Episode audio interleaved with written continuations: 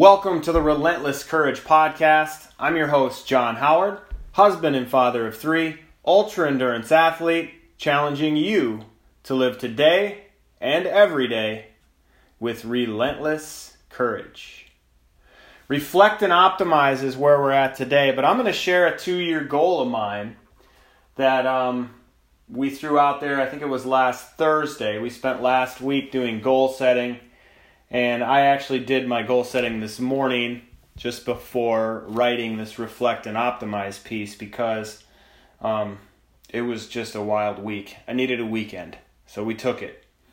One of my two year goals is to write a book in two years. I'll probably call it Relentless Courage, tell a little bit of my story, and tell uh, just hopefully encourage people and uh, give people tools to create something that they want and uh, you know something that they're looking for. But anyways, Jake, good to see you. Reflect and optimize. Let's do it. Here we are.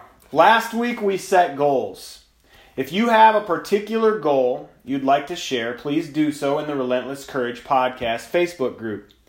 Find the post related to the goal you'd like to share and speak it into the world with relentless courage. Today we look back. We don't look back on our lives. Instead, we look back to the goals we set for future.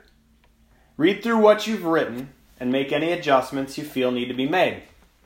Maybe you realize you've bitten off more than you can chew.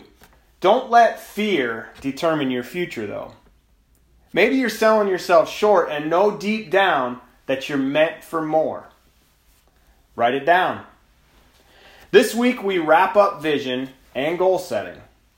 I challenge you to use this time to get clear with actual numbers and timelines what goals you want to achieve.